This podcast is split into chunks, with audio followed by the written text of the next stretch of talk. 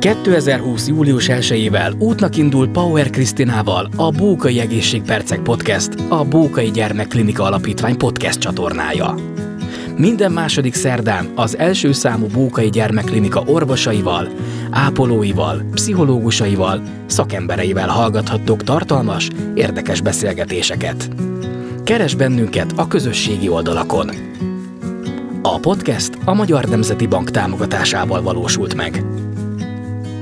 A mai adásban dr. Szabó Miklóssal, habilitált egyetemi docenssel, a neonatológiai tanszéki csoport és az újszülött intenzív osztály vezetőjével beszélgetek.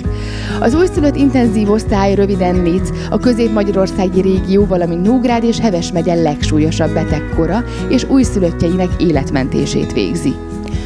A világszínvonalú diagnosztikus eszközök és a közelmúltban teljesen megújult műszerpark mellett Magyarországon a legszélesebb konziláriusi szakorvosi háttér segíti a legsúlyosabb betegségben szenvedő újszülöttek gyógyítását. A NIC osztályon olyan speciális terápiák kerülnek alkalmazásra, mint például a nitrogénmonoxid belélegeztetés vagy a hipotreániás kezelés. Az osztály magasan képzett neonatológus és gyermekgyógyász szakorvosai, valamint gyermek intenzív terápiás szakasszisztensei különös empátiával segítik a szülőket gyermekük néha kényszerűen hosszas gyógyítása során. A doktor úrral a szakmai útjáról, a gyermekekről, tendenciákról, a betegségek kezeléséről és gyógyításáról beszélgettünk. Fogadják az interjút sok szeretettel! A mai adásban dr. Szabó Miklóssal, az újszülött intenzív osztály vezetőjével beszélgetek. Üdvözlöm, doktor úr, nagyon szépen köszönöm, hogy elfogadta a meghívásomat, és hogy jelen tud lenni ezen a beszélgetésen. Segítsen, doktor úr, üdvözlöm. Ö, mi az, amivel az újszülött osztály, intenzív osztály első körben Magyarországon foglalkozik? Az újszülött intenzív osztályok Magyarországon egy hálózatot alkotnak, 20 ilyen osztály van az országban, és a célkitűzés ezeknek az osztályoknak az, hogy a világra jött koraszülötteket, akik nagyon gyakran súlyos légzészavarban szenvednek, vagy egyéb keringési, anyagcsere alkalmazkodási zavarai vannak, azokat az intenzív kezeléssel megóvják attól, hogy maradandó egészségkárosodásuk legyen. A 20 magyarországi osztály közül három a Semmelweis Egyetemen működik, és itt a Bókai Klinikán van az országnak az egyik legjelentősebb újszülött intenzív osztálya, amely egy speciális betegcsoportot kezel az újszülötteken és a koraszülötteken belül. Ezek azok a babák, akik valamilyen okból műtéteket igényelnek. Nagyon izgalmasan hangzik. Mióta jár ebben a hivatásban, ebben a szakterületben? Hát én ötödéves orvostanhallgató koromtól kezdve vagyok kapcsolatban az újszülött intenzív osztályal. Annak idején még a Tűzoltó utcai klinikának az újszülött intenzív osztályán nővérkedtem ötödéves koromba. Hát ez körülbelül a 80-as évek közepén volt, úgyhogy most már több mint 30 éve foglalkozom ezzel a szakmával. 30 éve akkor segíti a gyermekeket, szülőket. Azért ez egy nagyon lelkiismeretes és egy mérhetetlen empátiával rendelkező szakma, hivatás, hogy mégis ez hogy jött az ön életútjában? Én egy falusi református lelkésznek a gyermeke vagyok, nagy család voltunk, generációkra visszamenőleg a őseim, a szüleim, azok emberekkel foglalkozó segítő szakmát folytattak, és hát ebben a millióben, ebben a szellemiségben nőttem föl, tehát alapvetően mindig is azt gondoltam, hogy valamilyen segítő szakmát kell majd csináljak, vagy erre vágytam. Uh-huh. Aztán, hogy ebből orvosi egyetem lett, és aztán gyermekgyógyászat, és azon belül az újszülöttekkel foglalkozó szakma, a neonatológia, ez alapvetően véletlenek sorozata Véletlenek? Volt. Igen. Ezt kifejteni? Tehát azt tudtam, hogy segítő szakmát szeretnék választani, de azt nem tudtam, hogy micsoda. Tehát, hogy em, én nem is, hogy segítő, hanem, hogy emberekkel akartam foglalkozni, az, hogy orvos legyek, az tulajdonképpen a gimnáziumi pattársamnak köszönhető, aki, aki tudta azt már nagyon korán, hogy ő orvos akar lenni, és én meg nem tudtam, hogy mi szeretnék uh-huh. lenni, és akkor miért ne legyek én is orvos, akkor a barátságunk még hosszabb távú lehet. ez egyébként be is következett, mert a gimnáziumi pattásom az a Prodán Zsolt nevezetű kollega, aki az ország legjobb gyerekszívsebésze, és a mai napig nagyon-nagyon jó családi, emberi barátságban vagyunk, és hát szakmailag is természetesen nagyon sok teendőnk van együtt. Gratulálok! Tehát ez egy véletlen volt annak idején, mert ha nem ő a pattársam, és nekem valami jobban megtetszik abban az időben, akkor valószínűleg nem orvosi egyetemre megyek. Én eredetileg pszichiáter szerettem volna lenni, és annak a véletlennek köszönhető, hogy nem az lettem, talán, hogy nem volt magával ragadó az ötödéves koromban a pszichiáter gyakorlatvezetőm, és akkor azt gondoltam, hogy hát én ilyen ember mégse akarok lenni. és viszont nagyon megragadóak voltak a gyerekgyógyászok, és egy ilyen teljesen szubjektív e, dolog volt, én úgy éreztem, hogy egy ilyen csapatba szeretnék tartozni. Tehát igazándiból nem annyira emelkedett e, e, gondolatok voltak, amelyek sokkal inkább egyszerű, banális gondolatok voltak, amelyek mellett a szakma döntéseim születtek, vagy a szakma választás döntései születtek.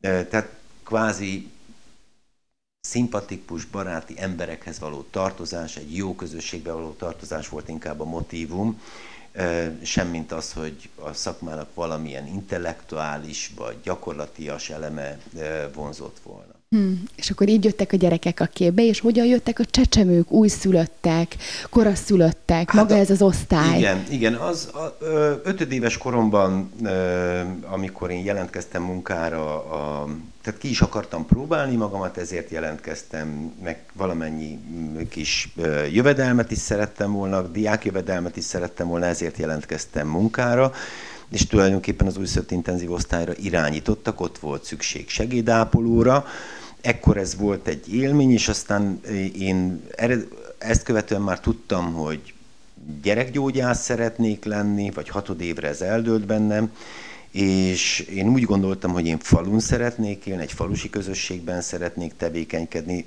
azt céloztam meg, hogy én egy házi gyerekorvos legyek. Uh-huh. De úgy gondoltam, hogy ez azért becsületesen meg kell tanulni a szakmát, és így én az első éveimet Sopronban töltöttem, a Soproni Városi Kórház gyermekosztályán és két éve dolgoztam ott, amikor találkoztam a volt gyakorlatvezetőmmel, őt úgy hívják, hogy Kriván Gergely, mm. ő is egy mm. híres uh-huh. gyermekgyógyász, Szent László Kórház immunológia és transplantációs osztályát vezeti, és ő hívott akkor, indult a Csernyi Alapítványi Mentőszolgálat, ahova olyanokat kerestek, akik fiatalok, fiúk, elbírják a 80 kilós transportinkubátort, érdeklődnek a gyerekgyógyászat vagy a neonatológia iránt. Tehát Kriván doktor tudta rólam, hogy én nekem van ápolási tapasztalatom az újszülött intenzív osztályon, és akkor ő hívott, biztatott, hogy jelentkezzek a Csernyi mentőnél, és akkor ö, ö, én érdeklődtem, és akkor nagyon szigorú arccal, Somogyvári doktor, aki azóta is a Csernyi Alapítványi Mentőszolgálatnak az alapító, ja, és szakmai igazgatója, nagyon szigorúan rám, rám nézett, és azt mondta, hogy tudod, hogy ennek komoly feltétele van, mert legalább fél évet kell dolgozni a Baros utcai PIC újszülött intenzív osztályán, és csak azután lehet majd a mentőn szolgálatot teljesíteni. Uh-huh. Most én belül meg azt gondoltam, hogy ha fél évet én dolgozhatom az ország akkori legjobb újszülött intenzív osztályán, hát ennél nagyobb ajándék uh-huh. nem is lehet. És aztán innentől kezdve már egy sodródás volt, és aztán természetessé vált, hogy ezt a pályát választottam. Hmm, gratulálok! A koraszületési arányokról egy picikét, doktor úr, mesélne nekem, hogy milyen arányok vannak Magyarországon jelenleg? Magyarországon úgy tartjuk, hogy a koraszülési arányszám az magas, szám szerint egyébként 8,5% körül mozog, ez tényleg a leggazdagabb, legjobban fejlett európai országokhoz képest, tehát a skandináv országokhoz képest, vagy Franciaországhoz, vagy Nagy-Britanniához képest magasabb, de világviszonylatban ez egy közepes értéknek számít. Az ázsiai országokban akár 10 15%-os koraszülési ráta is előfordul. Az USA-ban is magasabb, 11-12%-os a koraszülési ráta. Minden esetre a 8,5% az magas, és az elmúlt évtizedben lényegében nem változott Magyarországon. A koraszülöttek esendőbbek, minél éretlenebb egy baba, annál nagyobb egészségveszélynek van kitéve, és annál több gondoskodást, annál bonyolultabb, annál hosszabb kezelést igényel, hogy őt elháríthassuk ezeket a veszélyeket. Mi az, amiben maga az új szülött, koraszülött osztály speciális itt hazánkban, Magyarországon? Kérdés egyik része, hogy mennyiben különbözik egy újszülött intenzív osztály felnőtt vagy egyéb intenzív osztályokhoz képest.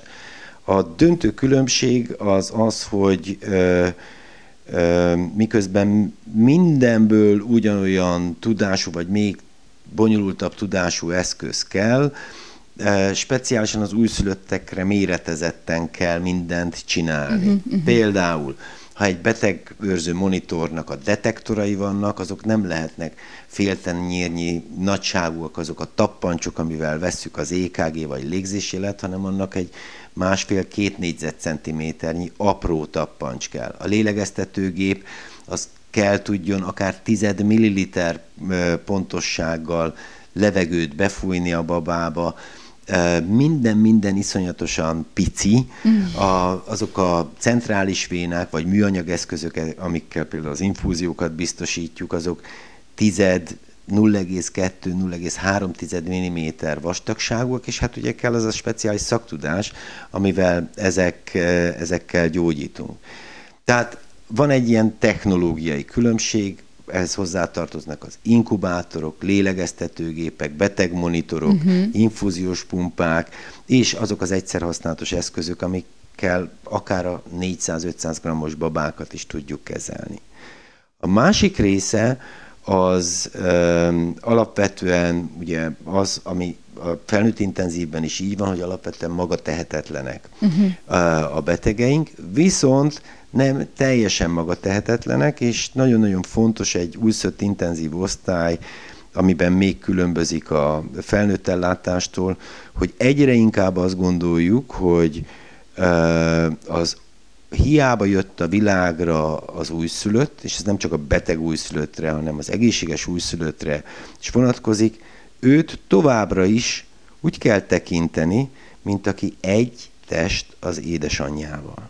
Uh-huh és uh, ehhez ezt nem állítom, hogy mára ennek a teljességét ki tudtuk alakítani, de világszerte és Magyarországon is nagyon nagy átalakulásban van ez a rendszer. Ha lejön az osztályra, akkor azt fogja látni, hogy nem csak babák vannak inkubátorokban és körülötte nővérek és orvosok, hanem vannak édesanyák, szülők, és azt látjuk, ez most már nagyon megalapozott tudományos tények bizonyítják, hogy azok az újszülött intenzív osztályok, ahol a szülők jelen vannak, a szülő az újszülöttjével naponta akár másfél-két órát, vagy még többet szoros testi kontaktusba tud lenni, még a beteg újszülöttel is, még a lélegeztetett újszülöttel is, ezek a babák jobban gyógyulnak gyorsabban gyógyulnak, kevesebb a kórházi fertőzés közöttük, és okosabbak lesznek majd kettő meg hét éves korukban.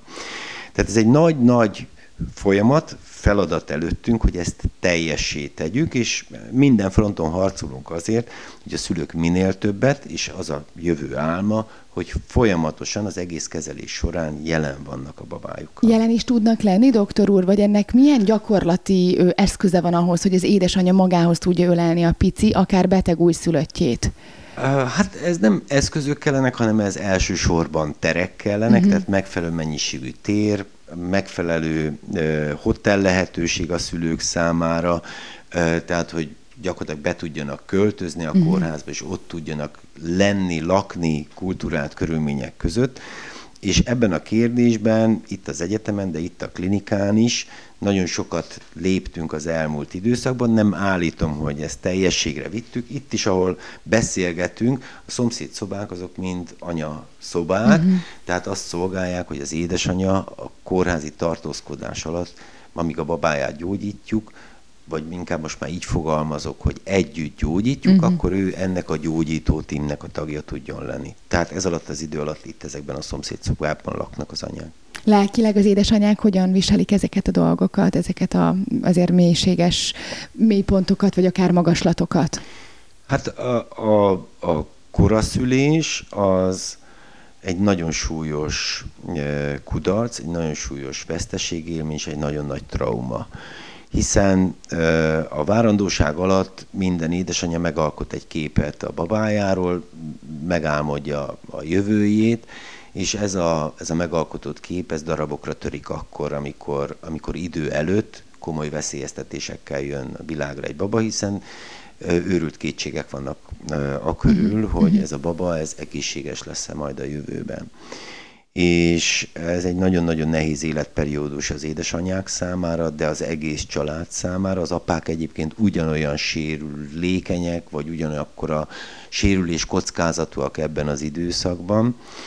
És amit az előbb elmondtam, hogy egy nagyon erős törekvés, hogy a szülőket és az édesanyákat bevonjuk a babák ápolásába, biztosítsuk a korai bőr-bőr kontaktust, az édesanyák kompetenciáját igyekszünk növelni, az egyszerre ezt a súlyos traumát is gyógyítja, tompítja, hiszen hamarabb, jóval hamarabb az édesanyja megéli azt, hogy igen, történt egy baj, de én személyesen mhm, tudok mhm. segíteni a babámon, és ez a fajta kompetencia, rehabilitáció, vagy a kompetenciának a habilitációja az azt eredményez, hogy sokkal eredményesebben tud megküzdeni azzal a kudarccal, vagy azzal a fenyegető önváddal, hogy esetleg úgy érzi, hogy ő okozta azt, hogy nem teljes egészségpotenciálú mhm. a babája. Tehát ez egy olyan folyamat, amiben nagyon-nagyon sok teendőnk van még, hogy ezt teljessé tegyük, de a koraszülés az egy rettentő nagy életkrízis, amiben mi szeretnénk ezt a krízist is gyógyítani, és nem csak a babákat önmagukban. Ha jól tudom, doktor úr, minden tizedik terhesség ma Magyarországon koraszüléssel végződik. Jelenleg hol tart a magyar újszülött intenzív osztály, illetve hogy milyen jövőkép van önök előtt? Magyarország, igen, a szám, ez a 8,5%-os koraszülési gyakoriság, hát ez ennek az értéknek felel meg, hogy hozzávetőlegesen kerekítve minden tizedik baba koraszülött, és az ellátó rendszer az ö, alapvetően ez a 20 osztály, amit említettem, az alkalmas arra, hogy ezeket a gyerekeket fejlett orvosi eszközökkel biztonságosan el tudjuk látni, vagy gyógyítani tudjuk. 2015-ben egy nagy Európai Uniós pályázat révén az egész Magyarországi újszülött intenzív ellátó rendszer eszközparkja uh-huh. megújult, tehát ö, nyilván, ha egy gyerekről, meg egy kisbabáról van szó, akkor az ember nem mondhatja sohasem azt, hogy na mindent megtettünk, és minden ráfordítás megtörtént, de azért alapvetően nincs ebben a pillanatban, a mai nappal nincsen panaszra okunk, uh-huh. tehát világszínvonalú inkubátorokkal, lélegeztetőgépekkel és monitorokkal gyógyíthatunk. A visszatérve egy, vagy kicsit felidézve az előző témát, hogy mennyi terünk van arra, hogy a szülők fizikailag jelen lehessenek a babájukkal. Ezzel kapcsolatban nagyon színes a kép Magyarországon. Vannak tágas osztályok, ahol kényelmesen ott tudnak lenni a szülők. Vannak olyan több évtizeddel ezelőtt kialakított osztályok, ahol ezek nagyon-nagyon limitáltak, uh-huh, uh-huh. ezek a lehetőségek, és ebben a kérdésben tényleg nagyon nagy feladatok vannak Magyarország előtt, de nem mindenütt. Tehát van, ahol adott, van, ahol nem. Inkább úgy fogalmaznék, hogy szükséges az, hogy hogy egyenlő mértékben, tehát hogy az esélyegyenlőséget ebből a szempontból javítsuk, és nagyon bízunk abban, hogy az elkövetkezendő években lesznek olyan beruházások, ahol erre szükség van, ahol kialakításra kerülnek a megfelelő méretű uh-huh. osztályok. És a harmadik, de legfontosabb dolog az az, hogy jó lehet, jó, én elfogult vagyok, és nyilván azt mondom, hogy ennél szebb szakma, hmm ápolónak, szakápolónak, orvosnak nem lehet, mégis a újszülött intenzív ápolóknak a száma főleg a fővárosban, illetve a közép-magyarországi régióban nagyon-nagyon kevés. Uh-huh. az én kollégáim, akikkel az elmúlt 30-35 évet végigharcoltuk, azok korosztályosaim a nővérek döntő része, a Semmelweis Egyetem mindhárom újszülött intenzív osztályán is, és kicsit aggodalmasan tekintenek maguk mögé, hogy hol vannak a fiatalok. Hmm. Pedig ma, amikor már jólétben nőtt föl, vagy egy gazdasági biztonságban nőtt föl a generációknak a nagyobbik része, tehát nem, még hogyha egy család szegény is volt, azért éhezést nagyon kevesen tapasztaltak uh-huh. meg, vagy azt, hogy, hogy, hogy rongyos ruhába kellett volna járni, azt az effektív éhezést, amit a, a hogy mondjam, a 60-as, 70-es években azért voltak, akik ezt megészle, meg, megélték. Tehát egy jó, jó létben, lehet, hogy valaki haragszik, hogy én ezt mondom, de jó létben uh-huh. felnőtt generációkban. Érthető. A fiatalok küzdködnek azzal, hogy de értelmes munkát, célt szeretnének az életüknek. Na hát itt nehéz megkérdőjelezni azt, hogy az ember valami nagyszerű dologért harcol, mégis kevesen lépnek erre a pályára.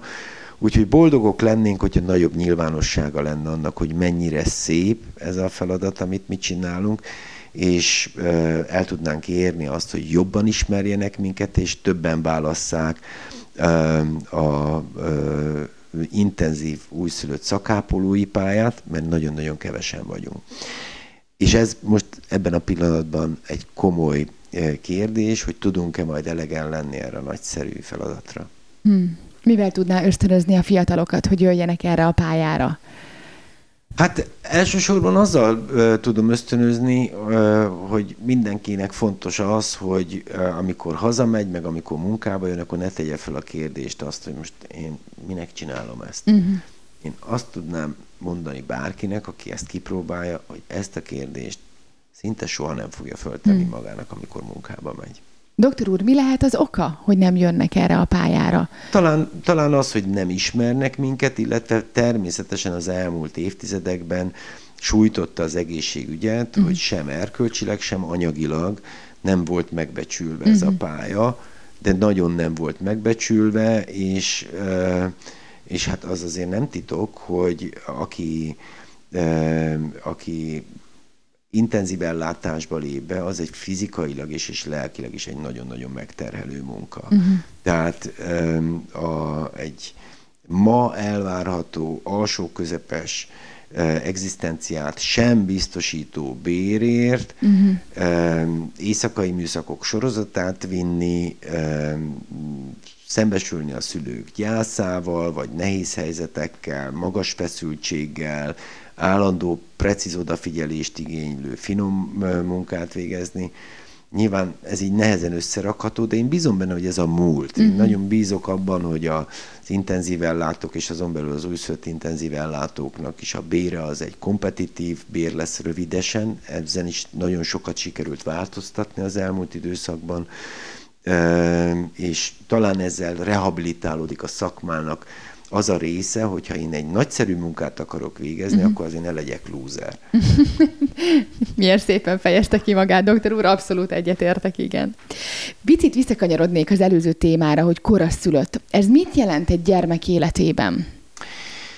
Hát hogyha minden tökéletes, akkor a gyermek maga, az, hogy koraszülöttként jött a világra, az inkább csak a családi legendákból fogja tudni. Uh-huh. És mi erre törekszünk, hogy, hogy a, szülők azok majd csak elmeséljék valamikor, hogy te valamikor milyen hős voltál, hogy uh-huh. mennyire pici voltál, és milyen jól küzdöttél, és milyen jól vetted az akadályokat, és mekkora akaraterő van benne. Tehát, hogy e, ebben bízunk. De hogyha távolabb lép az ember, és a statisztikai dimenziókból nézi, aki koraszülöttként jött a világra, annak ugye sajnos eleve a közvetlen megszületés körüli időszakban van egy jóval magasabb halálozási kockázata, mint másoknak, mint aki szépen éretten 40. hétre egy egészséges édesanyjától, egy egészséges, normális lefolyású szüléssel jött a világra, tehát van az életet érintő kockázat, és számos egészségkockázat van, a központi idegrendszer épségét, a tüdő épségét illetően, elsősorban, de az érzékszerveket, tehát a szem épségét illetően is. Hála Istennek egyre kevesebbek, kevesebben vannak azok, akik aztán életük végéig valamilyen fokú egészségkárosodással kell éljenek, de a koraszülöttség alapvetően egy általános egészségkockázattal jár. Miután kiengedték a gyermekeket az intenzív osztályról, utána milyen speciális kezelésekre kell vinni a gyerekeket? Inkább ellenőrzésekre kell járni, semmint azt, mondott, mind, azt mondhatnám, hogy mindenkinek valamilyen kezelésre uh-huh. van szüksége. A gyerekek egy kicsiny körének van szüksége speciális kezelésre. Ugye a leggyakoribb ö, probléma az koraszülöttek és a nagyon kicsik között, elsősorban a 28. hétnél uh-huh. és 1500 g-nál kisebb koraszülöttek körében, hogy a motoros, tehát a idegrendszeri motoros mozgásfejlődésük és a intellektuális fejlődésük nem abban az ütemben halad, mint ahogyan kellene. Uh-huh.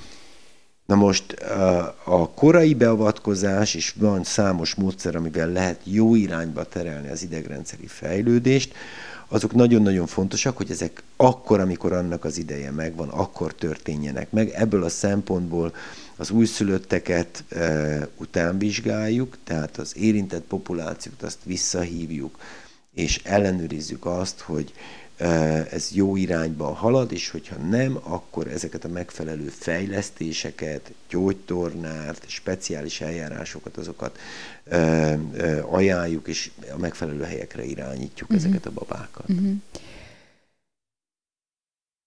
Miután a szülő ilyenkor mit tud még tenni, akár lelkileg, akár a gyakorlatban, azon kívül, hogy viszi ezekre a kezelésekre, vagy ilyen speciális, ilyen, hogy, hogy fejezte ki magát doktor úr, ugye, fejlesztésekre, fejlesztésekre hogy utána a szülőkkel tartják még a kapcsolatot, vagy visszajárnak az osztályra? Milyen lehetőségek vannak, akár egy konzultáció keretein belül folyamatosan figyelik a gyermekeket? Nem figyeljük őket folyamatosan, általában a, a, igen kicsiket, a legkisebbeket, illetve azokat az életújszülötteket, akik súlyos oxigénhiány miatt kerültek hozzánk, ö, ö, illetve a valamilyen műtéten átesett babákat racionális ideig követjük, de általában mi, tehát a, az újszülött intenzív osztály és az újszülött intenzív osztály csapata két éves korig követjük a mhm, babákat. Mm, éves kor. Tehát, hogyha két éves korban megfelelő a fejlettség, akkor a továbbiakban rendszeres kontrollokra nem hívjuk az egyébként egészségesen és problémamentesen fejlődőket.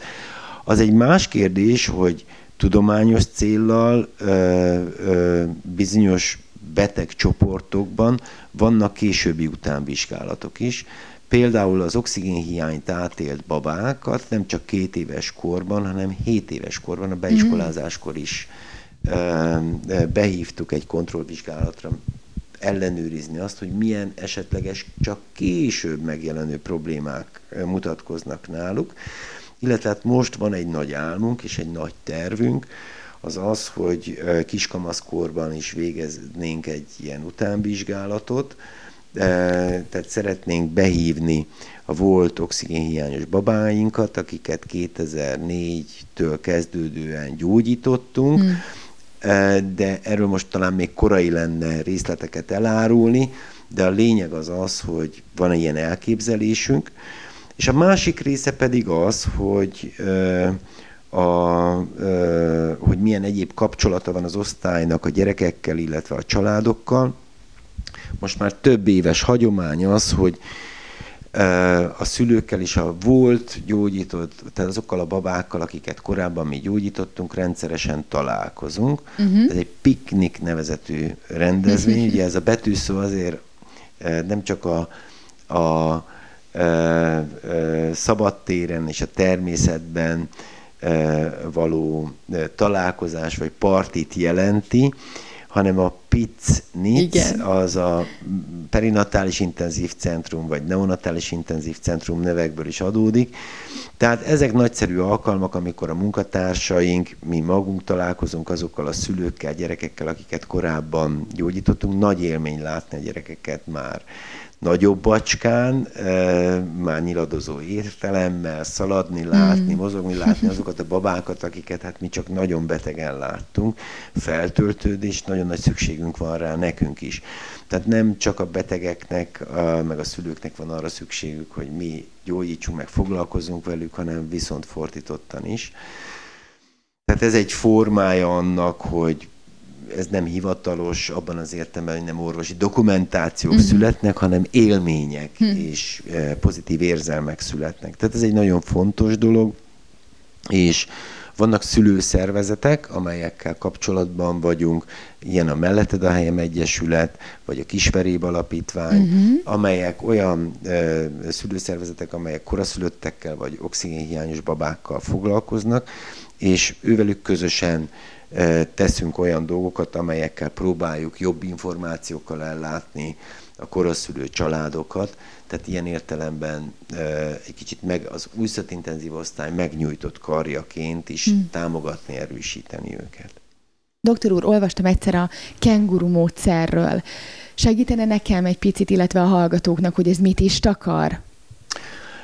Tulajdonképpen a beszélgetés korábbi részében már érintettem. A kenguru módszer az azt jelenti, hogy ha úgy tekintünk egy koraszülöttre, hiába jött már a világra, vagy egy újszülöttre, hogy ő elválaszthatatlan az édesanyja testétől, akkor ezt biztosítanunk kellene, hogy ők egy szoros kapcsolatban legyenek. Az ember antrop vagy evolúciós értelemben vagy megfogalmazással egy hordozó emlős. Tehát az ember nem egy olyan emlős, aki egy fészekbe ott hagyja uh-huh. a fiókáját, vagy a, az utódját, hanem cipeli magán. Uh-huh. Így van kitalálva.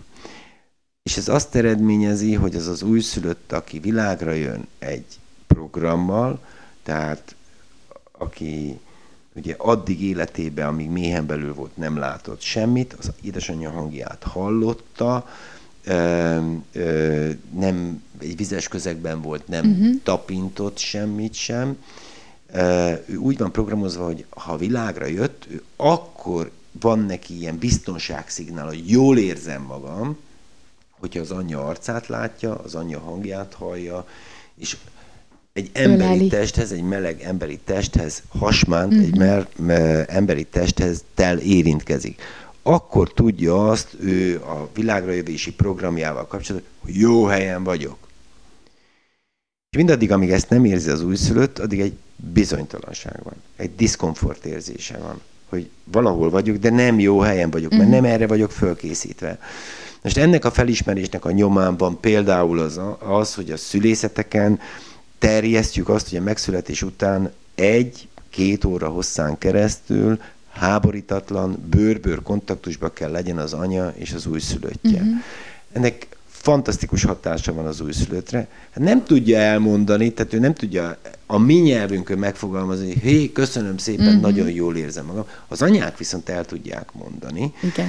De, hogy mekkora élmény, az, az, rá az arcukra van írva, tehát például az érett egészséges újszülötteknél, akik megkapják ezt a háborítatlan egy-két órát, aranyóra. Aranyóra, igen.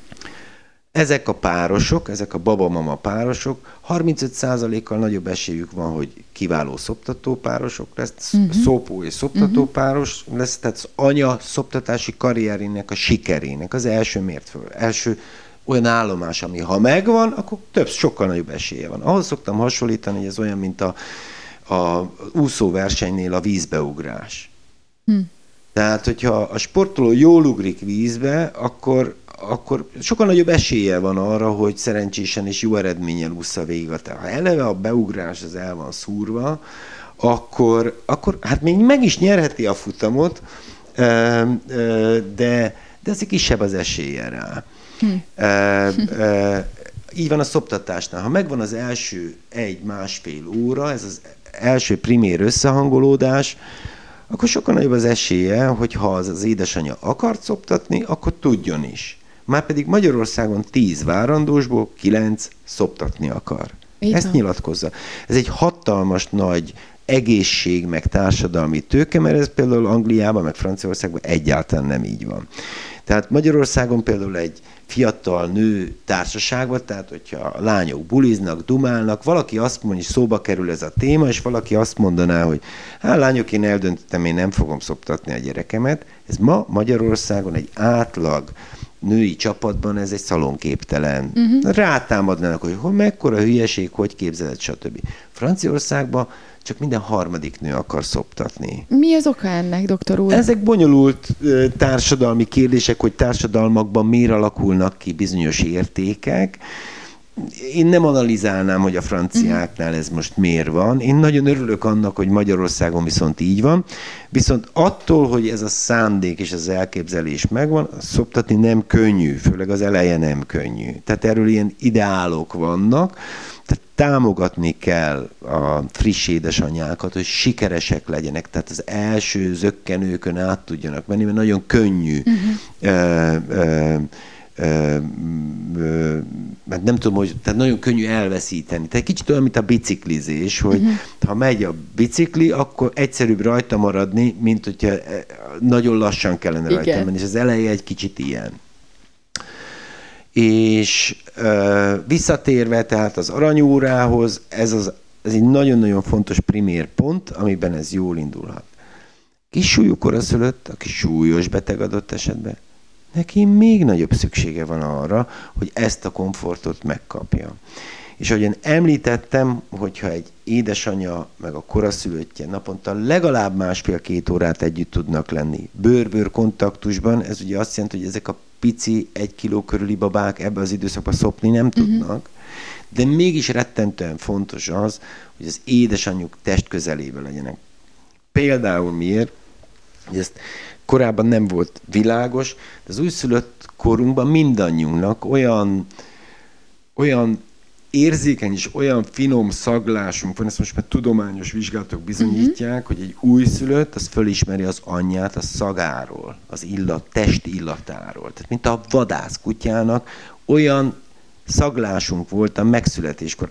Nem emlékszünk rá, Így de van. volt, ezt vizsgálatokkal bizonyítani hmm. lehet.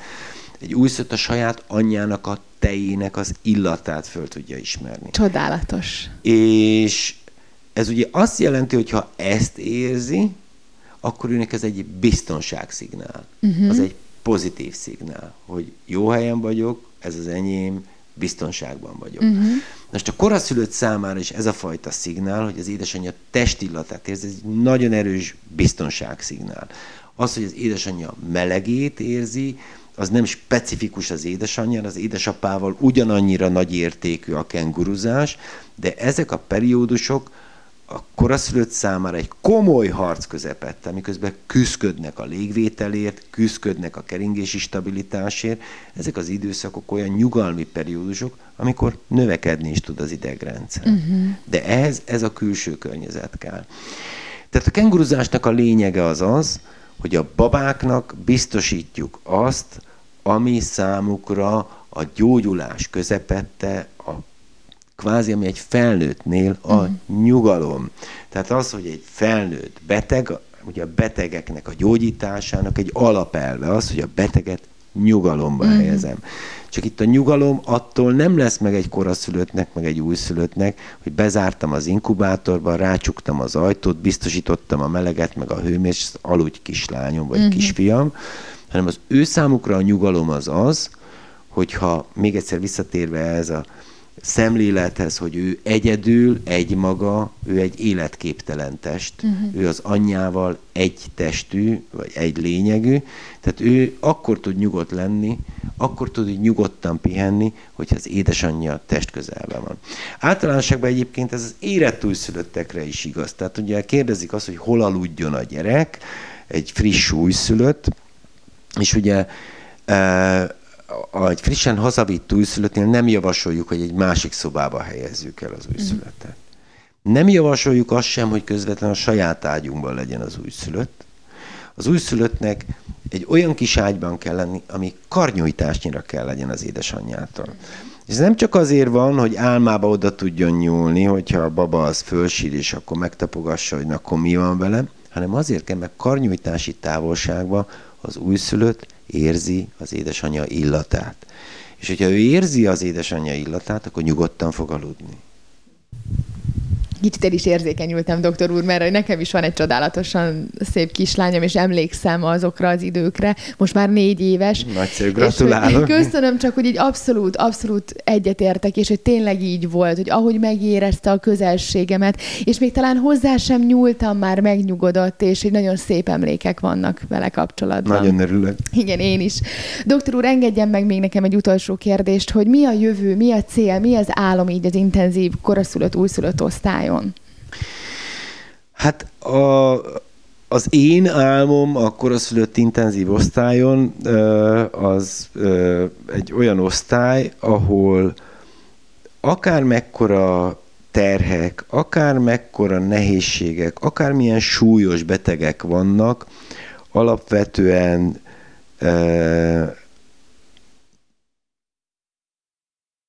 alapvetően a méltóságukban megőrzött szülők, megőrzött gyerekek, meg megőrzött dolgozók vannak. Tehát, tehát nekem az az álmom, hogy a dolgozók, akikkel azok a munkatársak, kollégák, orvosok, nővérek, szülők, akik, akik hát a reménység szerint, és hogyha ebben jól haladunk, előbb-utóbb ugyanúgy ennek a gyógyító tímnek a tagjai lesznek, teljes értékű tagjai lesznek, hogy mi meg tudjuk őrizni az egészségünket, meg a méltóságunkat, meg, meg, meg hogy boldogok tudjunk ebben lenni. E, alapvetően ez az álmom. Köszönöm szépen, doktor úr, ez egy csodás végszó volt, és a hát további sok sikert kívánok köszönöm önöknek. Szépen, Én is köszönöm. köszönöm.